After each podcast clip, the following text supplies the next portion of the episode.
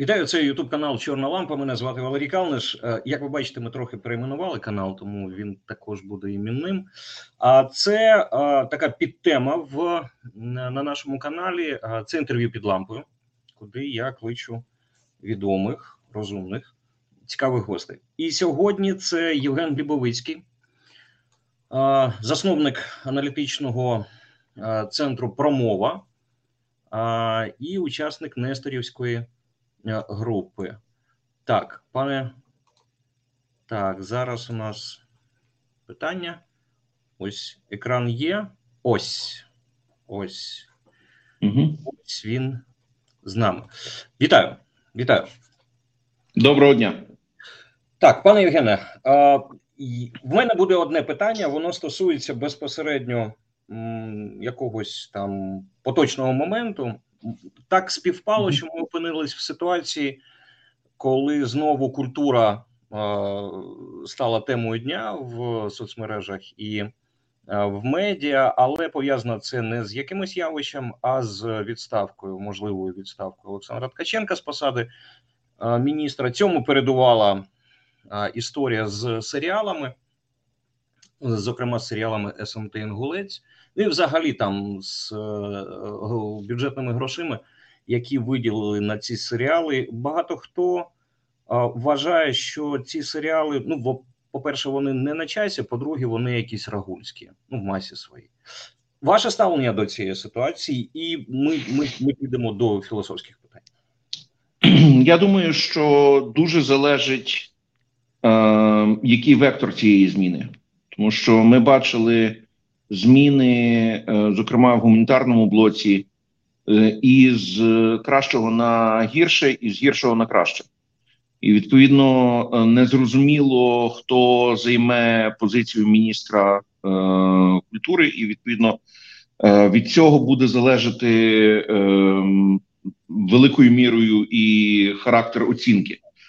Ем, я можу сказати, що е, діяльність Міністерства культури була е, в основному е, е, характеризувалася втраченими можливостями. Е, Культура є фактично силовою сферою в сучасній е, українській е, е, ситуації, і е, від того, як сформована, як сформатована українська ідентичність, від того, наскільки ми сильні своїми смислами, від того, наскільки е, вони добре проникають, наскільки різні групи суспільства включені в е, оцю дискусію внутрішню, яку ми маємо в країні, залежить наскільки ми сильні. Е, від того, як ми трансформуємося, залежить наше завтра. Е, подивіться, які просто карколомні зміни стаються з українською ідентичністю. Подивіться, як змінюється мовний профіль суспільства. Подивіться, як змінюється ем, і е, е, я би сказав, е, ота частина культури, яка ем, безпосередньо стосується чи образотворчого мистецтва, чи музики, чи літератури. Ем, то ми бачимо з вами е, величезні зміни, і ці зміни означають, що для того, щоб Україна далі була сильна, нам потрібне середовище, яке буде дуже спроможним, яке буде дуже креативним. І е, це не є те середовище, яким можна командувати згори вниз. Фактично, те, що ми побачили е, в ситуації з е, культурними інституціями за останні кілька років, це спроба е, політично їх узалежнити. Ми бачили розгром е, центру Довженка. Ми бачили розгром е, Українського культурного фонду. Ми бачили атаки на інші інституції, і е, Міністерство культури е, е, мало би е, фактично, е, навіть якщо виходити з тої точки зору, що це міністерство, яке очолюється кимось, хто є лояльний до теперішньої адміністрації, розуміти ризики такого неакуратного поводження зі сферою. Угу. І е, ми бачимо, що висновки вчасно зроблені не були, і тому мені здається, що е, оця ситуація з серіалом чи з е, там заміною радянського герба на тризуб, чи ще щось, це вже не причина, це привід.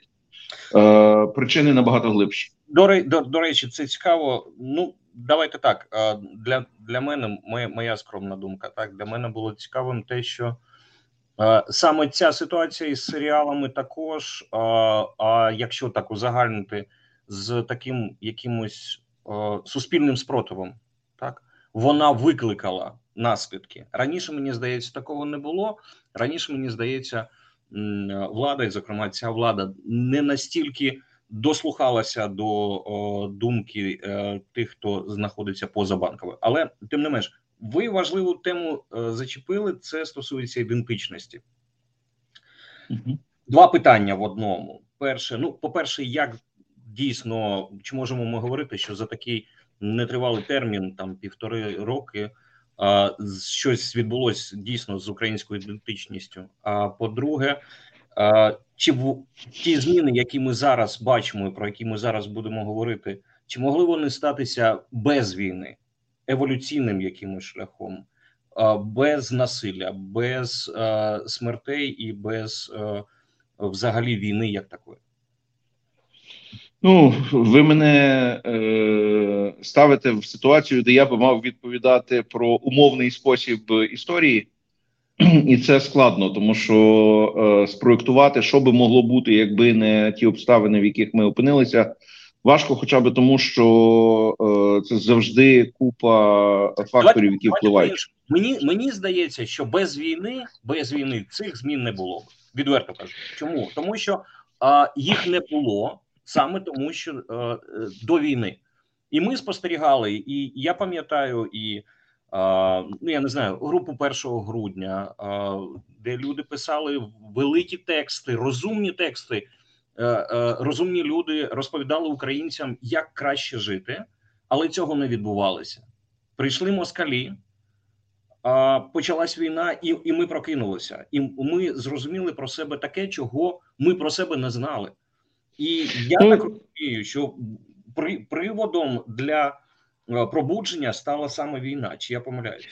Я тут би не погодився, тому що е, мені здається, що все, що зробила війна, вона е, каталізувала, посилила тенденції, які вже були. Uh Тобто, ми були в цьому процесі. Просто дуже сильно залежить від того, з яким горизонтом планування ми підходимо до процесу. Якщо ми дивимося на нього через Е, короткий е, відрізок часу, то це десь приблизно як спостерігати за ростом дитини від сьогодні на завтра. І ну і дитина не змінилася. А якщо ми дивимося через місяць, чи якщо ми дивимося через рік, а чи якщо ми дивимося через 10 років, то ця зміна стає просто фантастично помітною.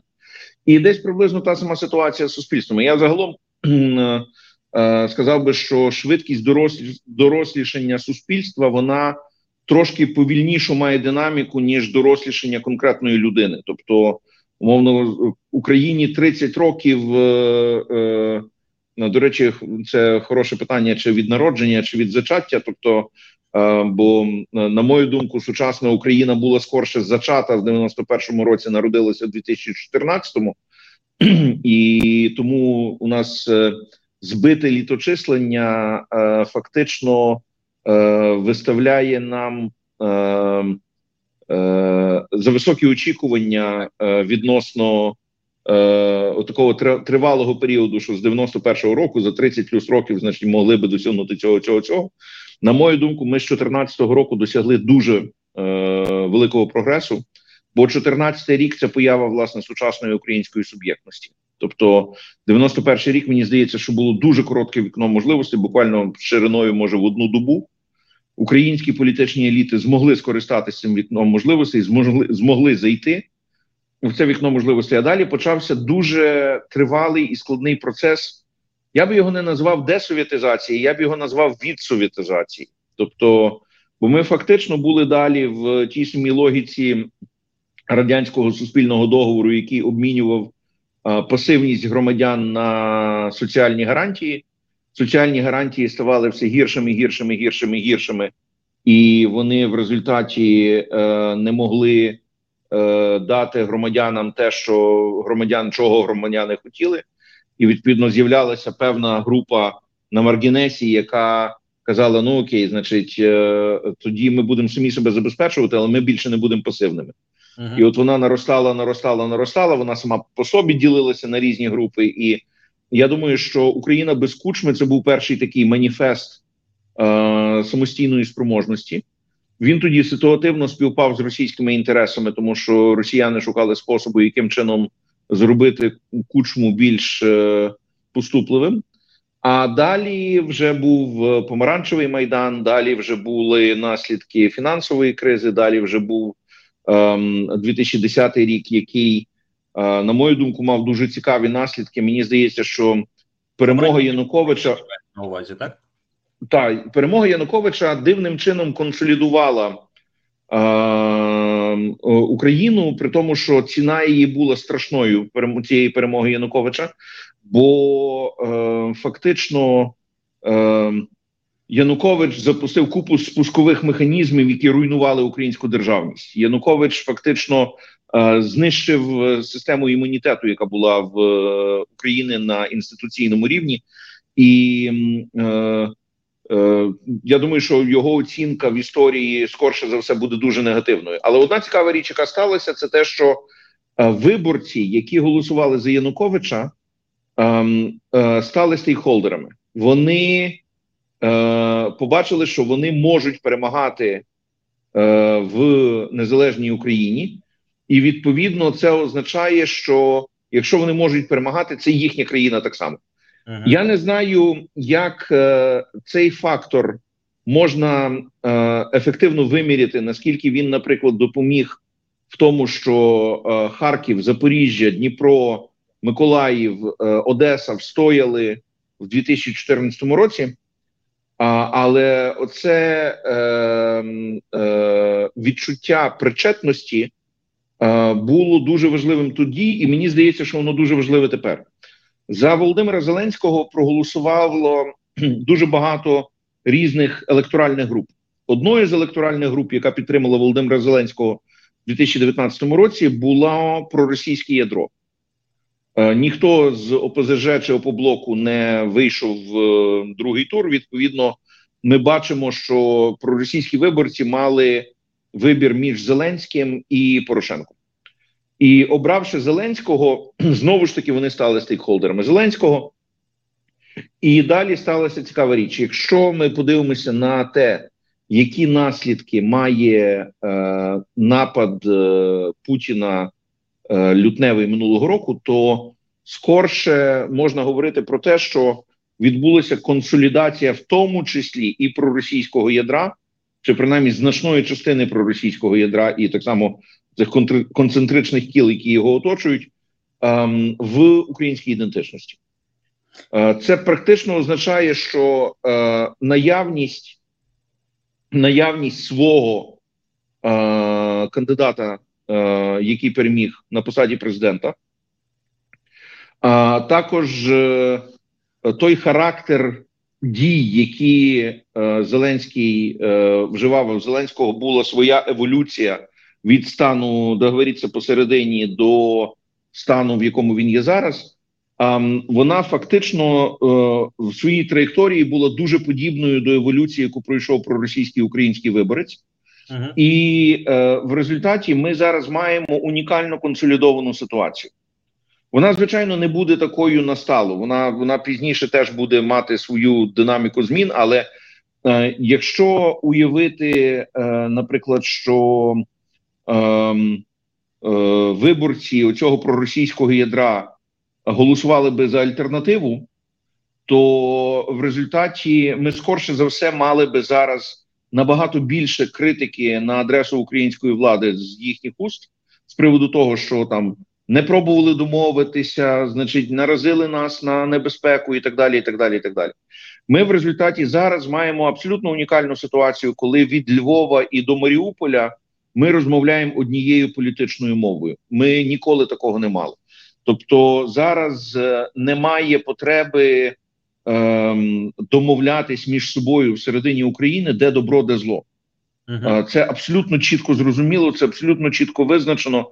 Тобто, е, чи ми в Харкові, чи ми в Дніпрі, чи ми у Львові, чи ми в Житомирі, чи ми в Києві, ми приблизно більш-менш однаково бачимо цю ситуацію, і звичайно, це є е, точка виходу сучасної української громадянської чи політичної ідентичності. Спочатку в синхрон так само з нашою е, національною ідентичністю, а далі в консолідацію вже в масштабах цілої країни. Пане Євгене, е, е, загальна картина, ну вона вона цікава, хоча я не знаю, що далі відбувається з цим проросійським ядром, чи воно залишилось, чи воно наскільки воно зменшилось, наскільки взагалі залишились люди, які там щось бачать, якусь альтернативу безпосередньо в Росії або в такій м'якій проросійськості. Але що робити з деталями?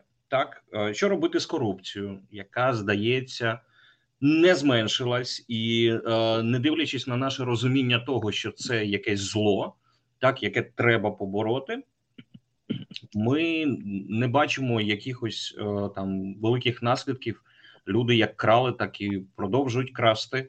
Для мене маркером взагалі є Верховна Рада не по е, якимось конкретним кейсам, а по одному кейсу, коли зараз навіть у більшості немає голосів для того, аби повернути декларування, е, зокрема для народних депутатів. Мені здається, тому є пояснення, так і це пояснення в тому, що за час війни широкомасштабного вторгнення щось відбулося з їхніми статками, і вони не хочуть це нам всім показати. Що о, робити е, з олігархами? Хоча мені здається, ось саме цей кейс вже пішов. Тобто, в деталях, в конкретних прикладах, чи дійсно ми стали іншими, чи дійсно о, почали відвалюватися якісь такі біди і негаразди, які нам були притаманні там е, до широкомасштабного вторгнення. Ну, давайте почнемо з проросійського ядра. На мою думку, е, відповідь є е, достатньо очевидною. Ми бачимо це з соціологічних опитувань, воно зменшилося в рази. Тобто, давайте не забувати. Ви, вибачте, я я, я одразу давайте не забувати зараз. Під час війни мені здається, ну просто навіть з Е, відчуття самозбереження ніхто не скаже, ніхто не проявить свої. Ми можемо покладатись на соціологію в даному випадку. Ну, це це теж е, хороше слушне зауваження. Десь біля 3% українців е, е, говорять, що е, вони дружні до Росії, що е, е, значить їм е, Росія близька. Але треба врахувати, що це так само це так само динамічний е, процес. Тобто, скорше за все, е, проросійські е, значна частина проросійських виборців пізніше перегрупуються в євроскептичному ядрі. Тобто, ми будемо мати ем, євроскептичну частину суспільства, бо подальший рух інтеграції до Європейського союзу він фактично визначить. Ем, Е, ну основну або одну з основних е, ліній, відносно яких ага. люди будуть визначатися, чи вони з одного боку, чи вони з іншого боку. Якщо ж говорити про корупцію, то тут е, ну це. Це давайте готувати, що ми тут до вечора можемо застрягнути. Ні, ні, ні. А, Мені мені здається, що мені здається, що немає так. Та я теж боюся, що немає стільки часу. А, але мені здається так само, що немає і стільки уваги. Тобто, ми, на мою думку, Е, досі помилково позиціонуємо корупцію як е, причину е, наших бід. Корупція не є причиною, корупція є наслідком. Корупція виникає там, де є дефіцит безпеки. Корупція виникає там, де є е, відсутність е, власності на правила. А ми пробуємо боротися не з причиною, ми пробуємо боротися з наслідками, і ми побудували цілу інфраструктуру, яка бореться з наслідками. В результаті ми дійшли до того, що у нас е, є купа е, правоохоронних структур, до яких все частіше доставляється е, так званих, е, значить, і судді там Верховного суду, наприклад, не можуть пояснити, де закінчуються повноваження одної, починаються повноваження іншої. Ми бачимо, як вони одна за одною падають від політичний вплив, а, і і це це саме по собі небезпечно, тому що в результаті ми отримуємо не боротьбу з корупцією, тобто боротьбу з поганими практиками, боротьбу боротьбу з поганими а, правилами. Ми отримуємо боротьбу з корупціонерами, а це політичний процес. Боротьба з корупціонерами якщо вона сфокусована власне на корупціонерах. А це основна оця світська хроніка, яку ми маємо в медіа відносно корупції, і так далі. Вона в результаті робить нас е, е, глядачами. Е, ну я би сказав, такого, значить, розваги втече чи не втече, доженуть чи не доженуть, а не свідками зміни права. Мені здається, що зміна зміна відбувається, бо етос змінюється. Ми, як суспільство, стаємо менш толерантними до корупції. Ми, як суспільство, стаємо більш свідомими цього. Речі, які вчора сходили з рук, сьогодні з рук не сходять. В результаті ми бачимо, що ем, е, які зміни відбуваються, і це теж процес. Тобто, якщо порівняти, наприклад, з тим, що було 20 років тому, і що є зараз, то я би сказав, що ситуація є зараз е, набагато кращою, але 20 років тому ми про це не говорили. А зараз ми про це говоримо, і через е, обсяг комунікацій складається враження, що ну так погано, як тепер ніколи не було. Ну так, так і оце таке традиційне голосіння українців, що ну так, так як зараз от, ніколи не було, значить там за фашистів було краще, там і так далі. І так далі. Не було насправді. Не було. Ми ми е, рухаємося по висхідній по своїй траєкторії розвитку. Якщо порівнювати е, е, ситуацію з тим, що ми мали 100 років тому, коли ми мали спробу е, вибороти свою незалежність, Валерію, ми би скорше за все не були живими е, 100 років тому.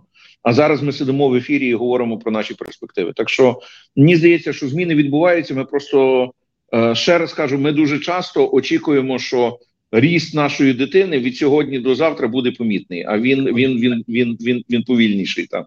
А давайте на, на, на північ подивимось. А чому їм не вдалося стати такими, як ми? Чому їм зараз е, не вдається і взагалі немає можливості е, сидіти і спілкуватись е, в ефірі, говорячи про добре, розумне цивілізаційне майбутнє?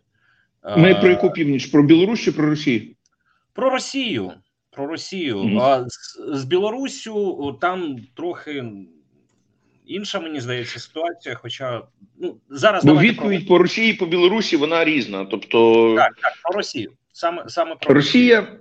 Росія є класичним прикладом, таким підручником е, прикладом ресурсної пастки.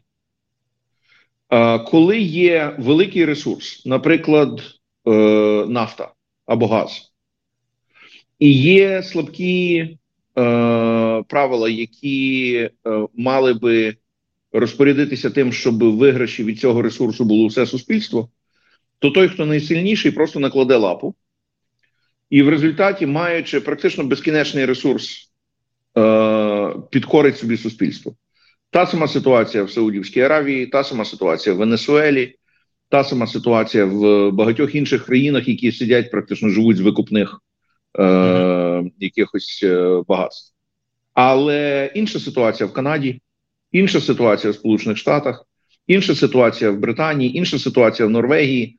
Це суспільства, які е, мають значний потенціал е, природних багатств, е, але вони не стали від них залежними.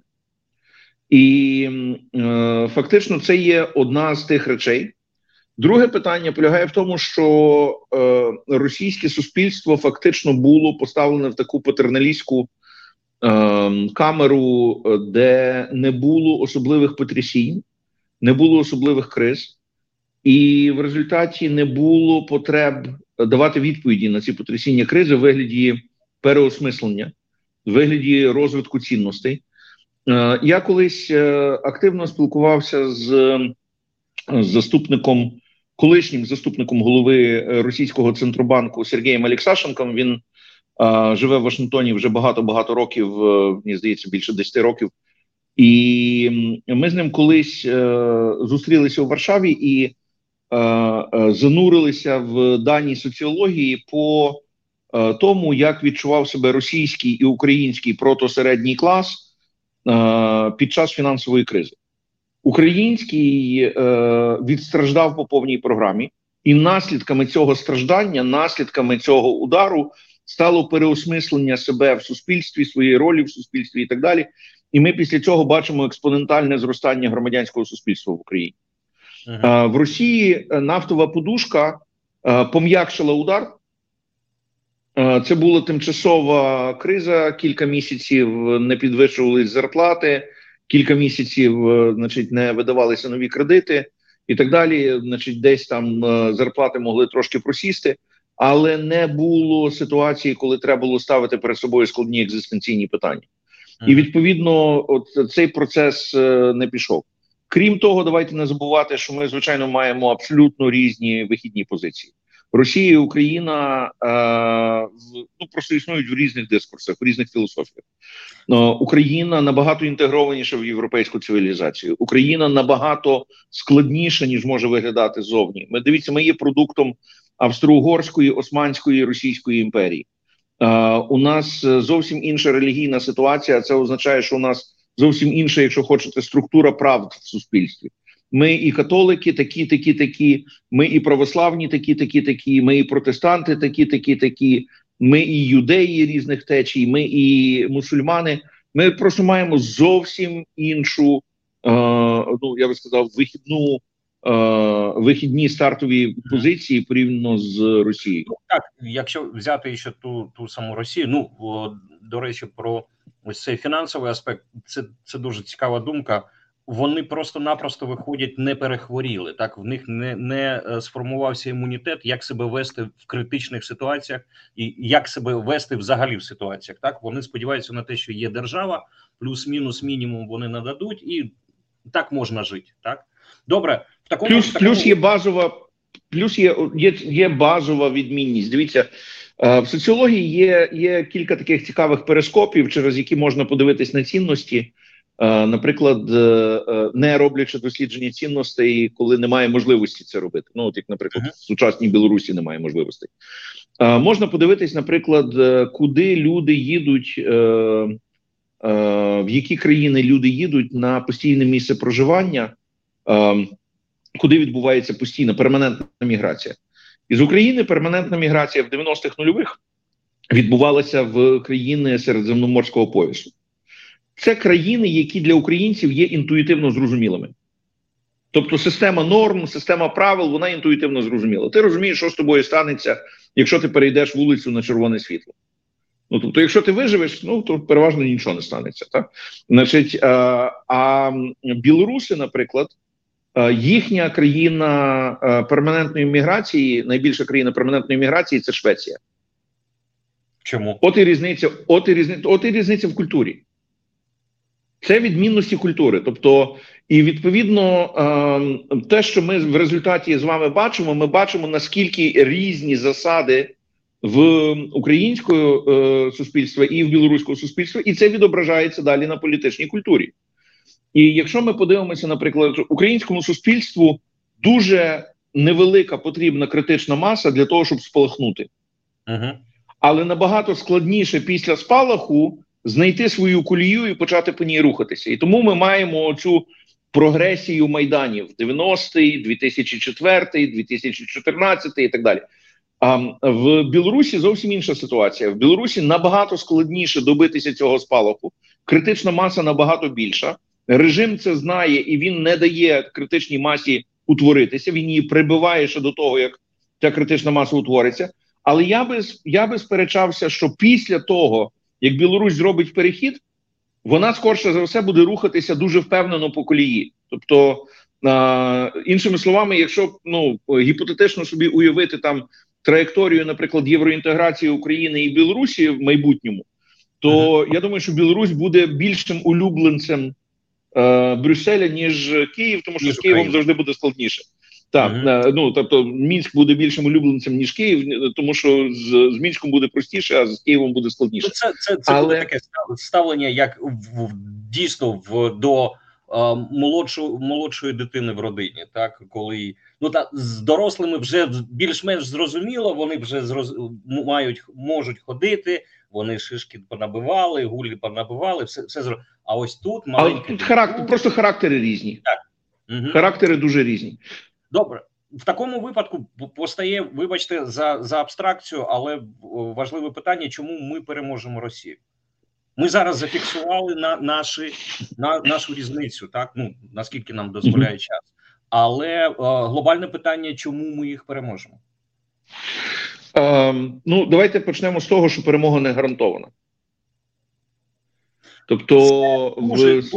е, за це я вам дякую. Одна ремарка. Ми дійсно навіть не припускаємо такої думки. Чи добре ми робимо, що ми не припускаємо такої думки? Ну, звичайно, тому що ми мусимо бути мобілізованими внутрішньо. Ми мусимо е, відповідним чином себе настроїти, і, і те, що ми в е, фактично в режимі е, самонакладених обмежень е, щодо частини свобод, в тому числі свободи обговорення того, що якщо щось іде не так то це зрозуміло. Нам потрібно зараз бути сконцентрованими на досягненні цілей, і нам потрібно впоратися як суспільству з просто гігантськими е, втратами, з гігантським полем. Цей біль не є сам по собі. Він е, накладається на е, біль, який виходить з історичної травми. Тобто, українське суспільство зараз є під шаленим тиском. І для того, щоб впоратися з цим болем, впоратися з цим тиском, ми накладаємо на себе певні обмеження. Е, Ми накладаємо їх самі на себе, як фізичні особи, але ми так само їх на себе накладаємо через зміну правового статусу як суспільство, яке має е, в своєму розпорядженні державу, що е, є більшою чи меншою мірою підзвітна. Власне, Е, це окрема тема рівень підзвітності держави, тобто вона не дуже підзвітна, і українці би хотіли вищого рівня підзвітності, але е, між суспільством і державою укладене перемир'я на час війни, і ми це бачимо це відображене в е, рівнях інституційної довіри, які різко виросли. Значить, е, суспільство, значить, відклало. Е, питання з, з приводу там драконячої сутності частини української держави на пізніше. Це буде вирішуватися вже після війни. Е, я думаю, що шанси е, перемогти є звичайно дуже високими, тому що, е, по-перше, Україна є модернішим, сучаснішим утворенням. По-друге, е, Україна має шалену Е, коаліцію, якої просто безпрецедентну коаліцію Україна ніколи не має не мала такої міжнародної підтримки, і е, ця коаліція це є основна відмінність між Україною, яка намагалася стати незалежною 100 років тому, і Україною тепер. 100 років тому е, це був дипломатичний провал. Е, фактично 100 років тому не було е, не те, що достатньої підтримки, не було достатнього визнання окремішності України, і е, так в окремих столицях Україна була визнана, так в окремих колах важливість України розуміли, але не більше того. Ми зараз маємо одночасно підтримку і на рівні політичних еліт, і на рівні суспільств. Ми спостерігаємо за соціологією в. Е, ставлені до України по світу, і ми бачимо, що є стабільна, висока емпатія, підтримка до України. Тепер проблема є в тому, що часом ми не отримуємо те, що ми хочемо, і на це так само є і об'єктивні, і суб'єктивні причини. Тобто, в деяких випадках могли би отримати, а в деяких випадках ми просто хочемо, щоб е, метаболізм був швидшим, ніж він може бути. Е, частина е, якщо ми дивимося на погляд зовнішній на Україну, то це так само процес. Він так само змінюється, е, тому що це не просто питання того, що виникла Україна. Західній, зокрема, думці, треба призвичаїтися до кількох нових для себе речей. Перше, це те, що ем, зростає суб'єктність малих або середніх держав. Тобто потрібно вийти з парадигми, при якій великі держави вирішують це. В цій uh -huh. парадигмі, наприклад, сформована Рада безпеки ООН. В цій парадигмі сформований погляд зовнішній на Україну. Якщо поставити гіпотетичне питання, хто є вічним, а хто є тимчасовим, Росія чи Україна, то в цій парадигмі Росія вічна, а Україна не факт. Ми зараз приносимо на Захід підхід приблизно такий. Дивіться, ми Україна, ми, ми, ми сюди прийшли назавжди. А Росія може розпастися, і взагалі не факт, що там завтра буде, і взагалі вчіть, як вимовляються назви російських столиці російських регіонів, бо ви там посольство скоро будете відкривати. А, Ця ідея є настільки шокуючою, тому що в очах значної частини західних еліт статус Росії як великої держави і статус, наприклад, Британії, Франції, е, Сполучених Штатів як великої держави є тотожним. І сказати, що Росія розпадеться, це гіпотетично, гіпотетично припустити, що розпадеться, е, розпадуться Сполучені Штати, розпадеться Британія, е, зникне Франція. Тобто е, це не поміщається в голові. І відповідно е, процес звикання до присутності, процес звикання до суб'єктності е, займає час. Друга проблема полягає в тому, що українці е, переважно не володіють політичною мовою країн-партнерів. Е, наш спосіб комунікації між собою і внутрішньополітичної України це пасіонарний натиск. Угу. Тобто, ми просто ми включаємо е, всі емоції, які ми можемо, весь свій всю силу свого характеру. Байден, Ми знищуємо в- Почему не в НАТО, да? Та і в результаті, е, тобто, е, цей натиск шокує, е, приголомшує наших партнерів, але він не має інституційного вираження. І відповідно, або майже немає. І відповідно він не є, він не є сконфігурований таким чином, щоб перекластися в зміну їхньої позиції. Тобто він скорше призводить до очманіння, до, до шоку, до значить е, психологічного ефекту. Ну я коли побачив, що е, Бен Волес, е, значить, британський міністр закордон, міністр оборони. Пішов твіти писати українською мовою для того, щоб достукатися. Я розумію, наскільки було боляче. Тобто, але е, нам треба вивчити їхню політичну мову, тому що переважно е, результат досягається в їхніх кабінетах тихою мовою і спокійною лексикою. Це набагато аргументованіша, раціональніша розмова. Ми тільки, тільки, тільки робимо перші кроки в тому, щоб вивчити цю мову. І в результаті е, те, якою якими підходами пишуться колонки українських авторів Вашингтон Пост, е, те, яким чином українці достукуються до аналітичних центрів, до МЗСів, до урядів і так далі, і так далі, е, призводить до того, що відповідно з певною швидкістю змінюється ставлення до України. І так мені багато, мені дуже багато всього не подобається, що я бачу, наприклад, з боку заходу. Але я точно так само розумію, що напевно найбільшим викликом сучасної України політичним є ризик звалювання в е, стан ображеності. Е, він має назву це політика ресентименту, тобто це політика, яка виходить з стану глибокої ображеності. І якщо дивитися на е, українську на український публічний дискурс, то ми вже мали кілька маніфестів які дуже добре, дуже влучно артикулювали оцей стан ображеності.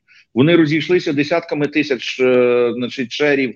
Вони були це такі натхненні, полум'яні е, маніфести, які дають відчути справжність отого почуття, яке е, має е, багато болю, яке має багато відчуття вразливості яке має ображеність, і ця ображеність має так само під собою підстави.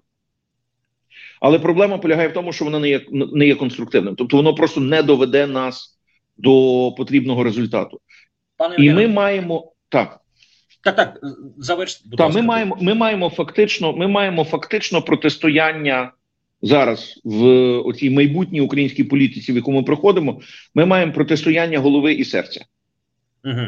Попередній українській історії серце завжди перемагало. І от е, це великий виклик для нас. Бо якщо Мгм. на цей раз переможе серце, ми можемо послабити або знеохотити частину тої коаліції, без якої ми не можемо вижити. І оце відповідь на запитання, чи ми, чи ми можемо програти. Я, я, я саме про цю коаліцію хотів спитати. З одного боку, сам факт її існування трохи не стикується з тим, що про, про, про що ви говорите. Якщо в той самій Німеччині, Сполучених Штатах, Британії є острах, що якщо розпадеться Росія, можуть розпастися і вони. Ну їм тоді логічно було б підтримувати не Україну, м'яко кажучи. З другого питання, з другої точки зору. Чому вони дійсно нас підтримують? Ось це питання, яке час від часу з'являється. Ну тобто, що заради принципів, так чи вони не хочуть нас поділити?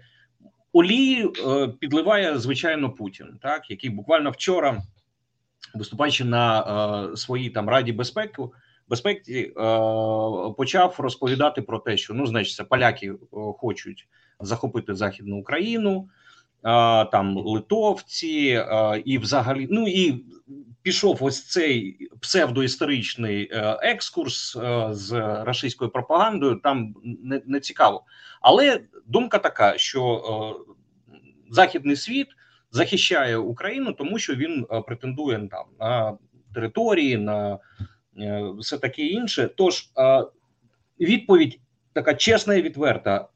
Чому нам допомагає Захід? Ну ситуація.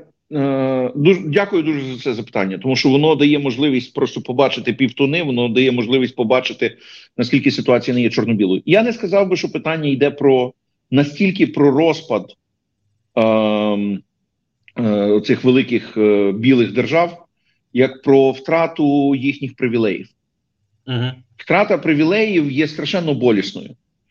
Е, страшенно болісний процес, і ми бачимо наскільки втрата білих привілеїв в Сполучених Штатах зараз є важливим фактором внутрішньої політики. Ем, раніше е, ці держави заходу фактично керували світом. А зараз їхня частка в економіці, в політичних рішеннях, впливі і так далі стає меншою, меншою, меншою, меншою. І ми бачимо, що е, оці е, е, клуби, наприклад, такі як Велика Сімка, стають щораз меншими, меншими, меншими.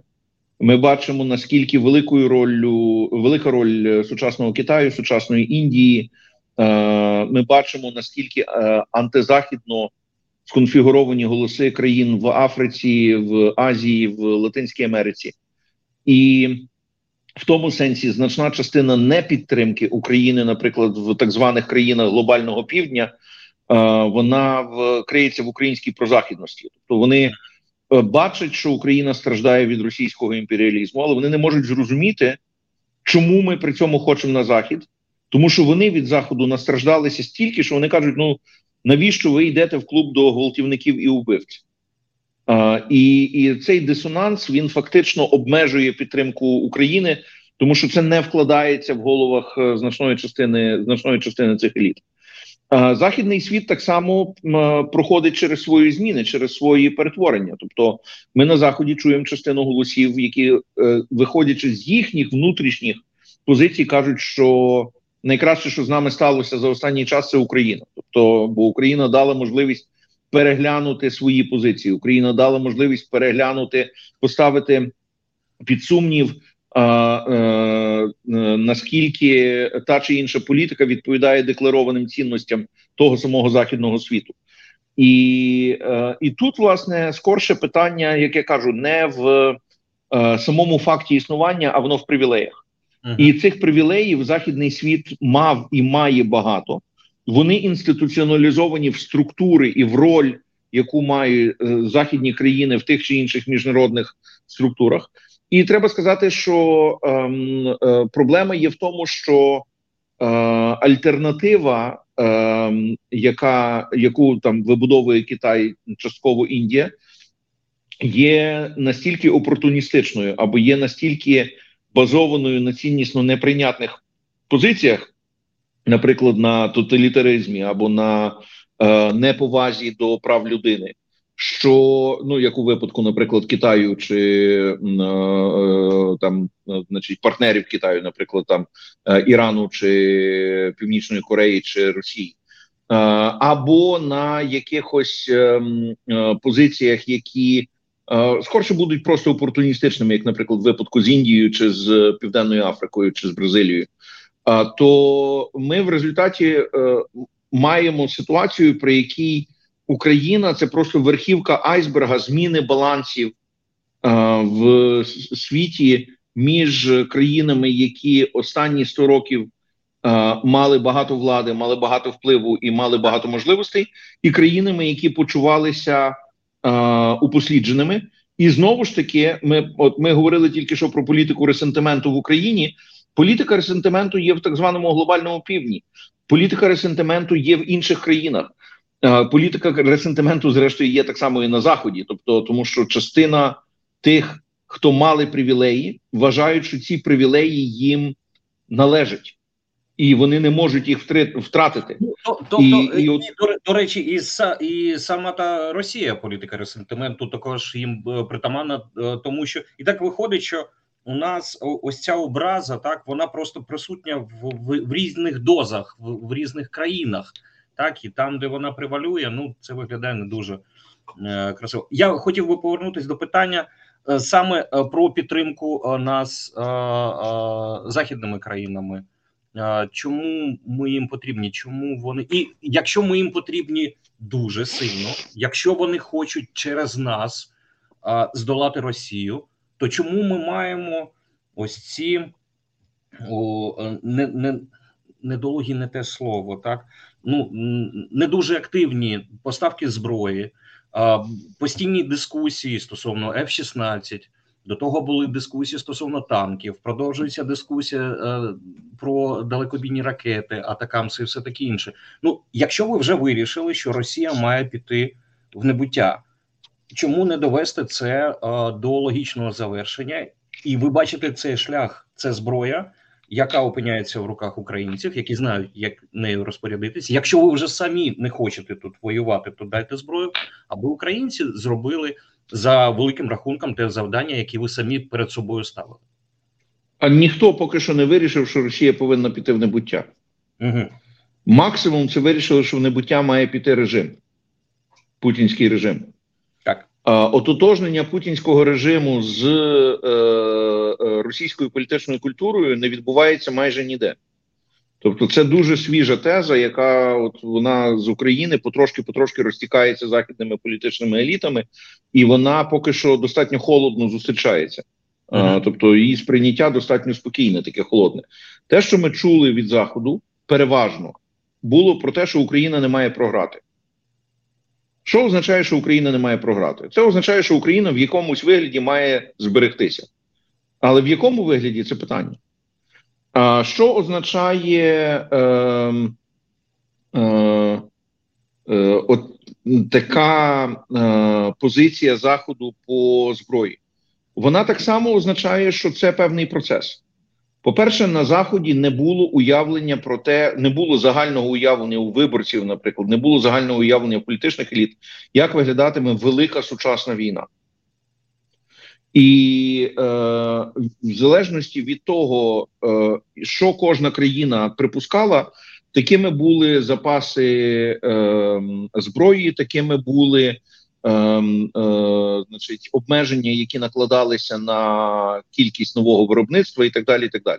Те, що зараз бачить переважна частина західного світу, це те, що е, військово-промисловий комплекс має швидко включитися для того, щоб наростити спроможність продукувати достатню кількість озброєнь для того, щоб підтримувати е, той характер війни, який є між е, Росією і Україною. Але виявляється, що є купа обмежень, які не дають цього зробити. Починаючи від того, що в середині е, е, кожної країни Є великі групи, які кажуть, що дивіться, запустити військово-промисловий комплекс легко, зупинити його буде дуже важко.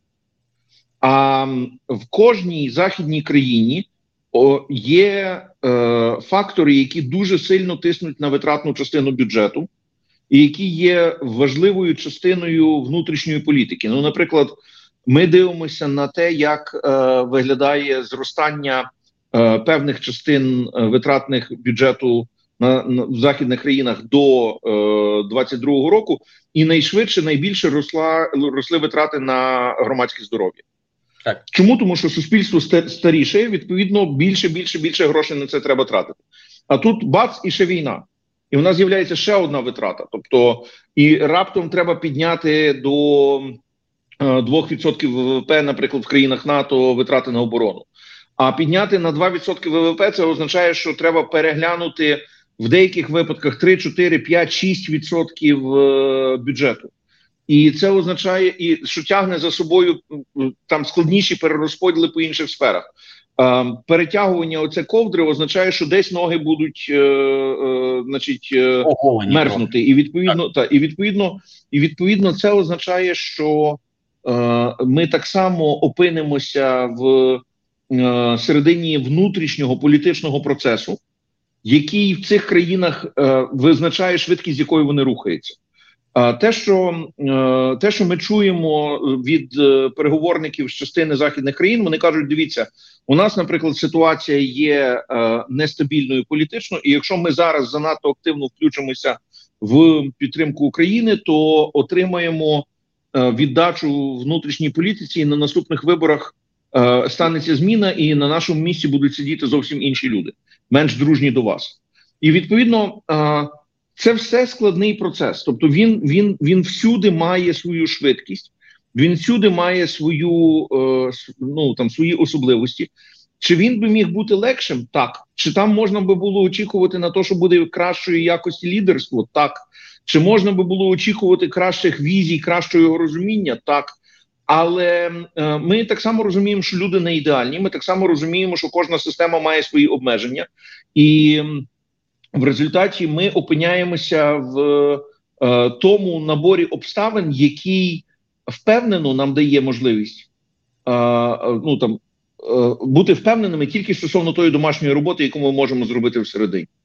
І тому так, е, якщо ми говоримо про Вільнюс, це був ляпас, це був удар.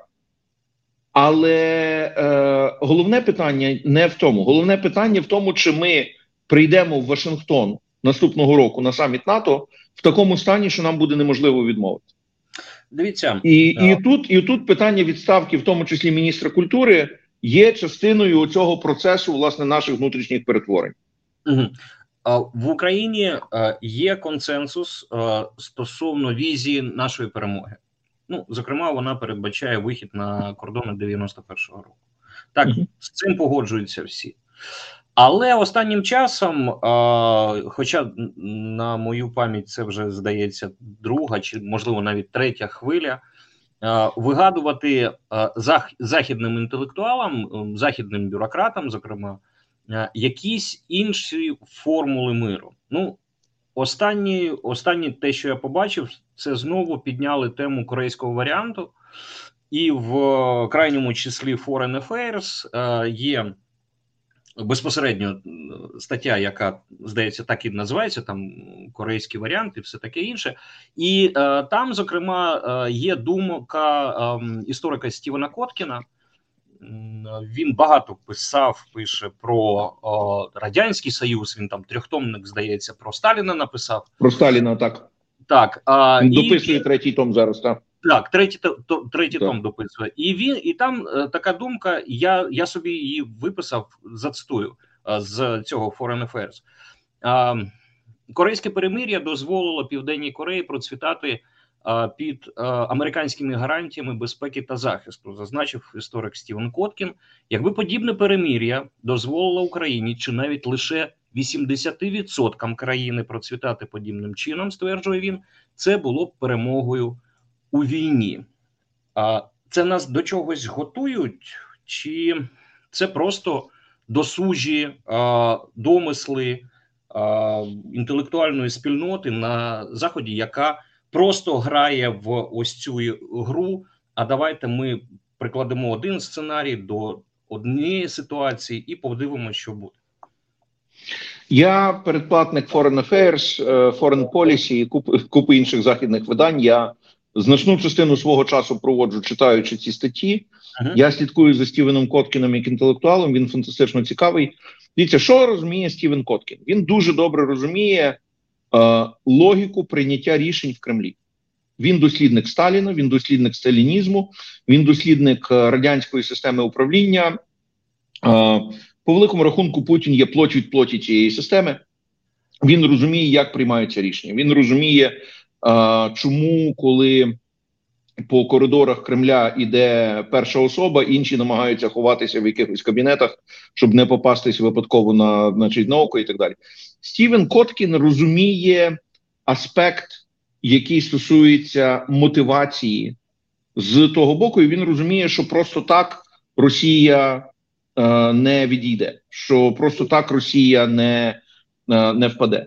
Але е, він може не бачити чи не розуміти інших факторів. Один з факторів, до якого сліпий західний інтелектуальний сектор, це є фактор внутрішньої мотивації українців. Те, що відчувають українці, українці фантастично недодосліджені на заході. Те, яким чином працює травма, те, яким чином сконфігурована українська суб'єктність, те, яким чином українці взаємодіють між собою, оця мережева природа наших е, інституцій, е, а не вертикальна ієрархія. Оце, значить, е, козацьке, значить, що там вибрали, а вже за три дні кричать на палю на палю. Значить, всі ці речі не є інтуїтивно зрозумілими на заході. Що відчуває українське суспільство? Українське суспільство відчуває шалену втому від безпекових загроз, які за останні 100 років коштували нам десятки мільйонів життів в дуже реальному вимірі. Це і голодомор, і Друга світова війна, яка була просто фантастично жорстокою з обох боків із е, е, фашистського і з комуністичного боку. Вона була фантастично жорстокою, людиновбивчою і так далі. Давайте згадаємо, як підривався, підривалася гребля е, Дніпровської ГЕС. Е, як е, форсувався Дніпро, як проводилися каральні операції і з того, і з того боку. Тобто, ну просто фантастично нелюдський досвід. Репресії після е, повернення, коли всі, хто були на окупованій території, мали на собі тавро зрадника і так далі. і так далі. Чорнобиль просто непояснюваний факт безвідповідальності який пізніше фактично прикривався Москвою, значить, і призвів до ще гірших наслідків, бо купа рішень проводились невчасно. Оця першотравнева демонстрація в Києві це просто ну, прояв нелюдяності, і, і от ми маємо це жахливе століття, і українське сучасне суспільство хоче сказати собі і світу довкола, що ми хочемо перегорнути цю сторінку. Для того щоб перегорнути цю сторінку. Нам потрібно, щоб Росія або перестала існувати, або перестала існувати в тому вигляді, в якому вона становить загрозу. Цей фактор незрозумілий е, авторам Foreign Affairs, незрозумілий там значній частині західного політичного істеблішменту. Вони не розуміють наскільки глибокою і серйозною є українська мотивація. А, Заради цієї перспективи історичної українське суспільство стиснуло зуби і терпить ці жахливі втрати, які відбуваються зараз, коли 78% українців говорять, що вони мають безпосередній близькості когось, кого вони втратили. А це означає, що що, що о, оцей біль він розтікся вже по всьому суспільству. І е, якщо ми зараз зупинимося на умовному корейському сценарії, то виявиться, що значна частина жертв була намарна. І тоді ми йдемо в дуже складні політичні обговорення всередині. Ми скорше за все йдемо в достатньо турбулентний період е, з'ясовування, значить, е, е, відносин, призначення винуватців там і так далі. і так далі. Я розумію те, про що ви говорите, що нам краще, спокійніше і зрозуміліше вести війну, вести війну, бачачи в попереду 100% повернення України ніж погодитись зараз на 80%, а потім перевести це в травму, перевести це в внутрішньополітичні е, якісь там чвари.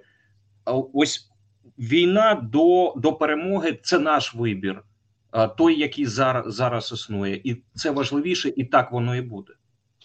Це за умови, що ми можемо реалістично військовим чином довести стан до перемоги. І тут дивіться, я не є експертом з військової справи. Я не знаю, як е, виглядає реальна ситуація. Я не розумію, що і як відбувається. Але я розумію одну річ: якщо росіяни далі контролюють Крим, то це означає, що вони дуже сильно впливають на український південь.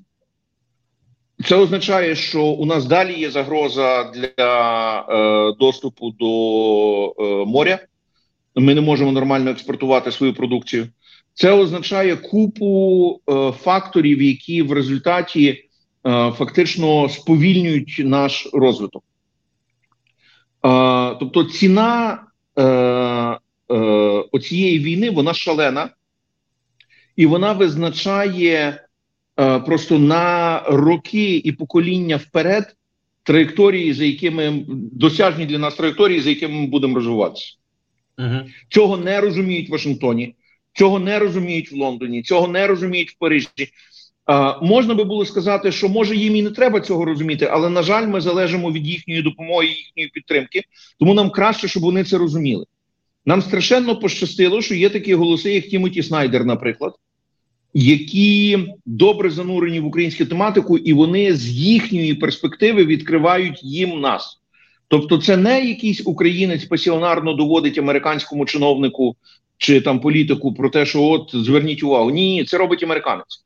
Точно так само свого часу нам пощастило, що був е, Джеймс Мейс, який в кінці життя викладав в Києво-Могилянській академії, е, який відкрив е, е, тему голодомору американському американському політичному істеблішменту.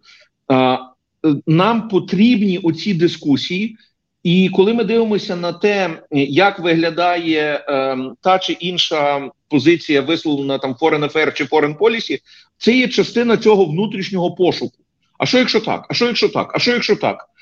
Крім того, треба так само розуміти е, різницю в їхньому способі е, е, структурування. Значить, е, значна частина інтелектуальних сфер постійному фандрейзингу і вони мають певну свою групу ідеологічну, в межах яких вони працюють.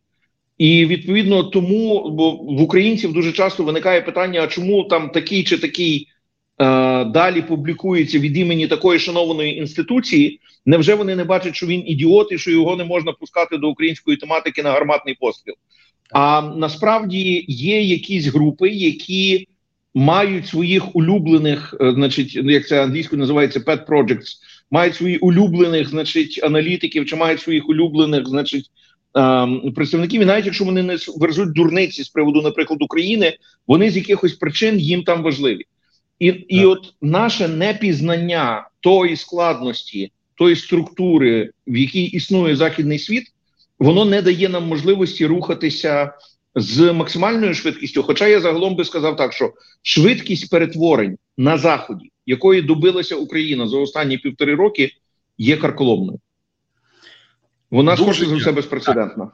Пане Євгене, я дуже дякую. Я вибачте, дозволю собі сподіватися, що ми не в останній раз спілкуємось о, з вами, а, бо тем, про які хотілося б поговорити, а головне почути вас, дуже багато.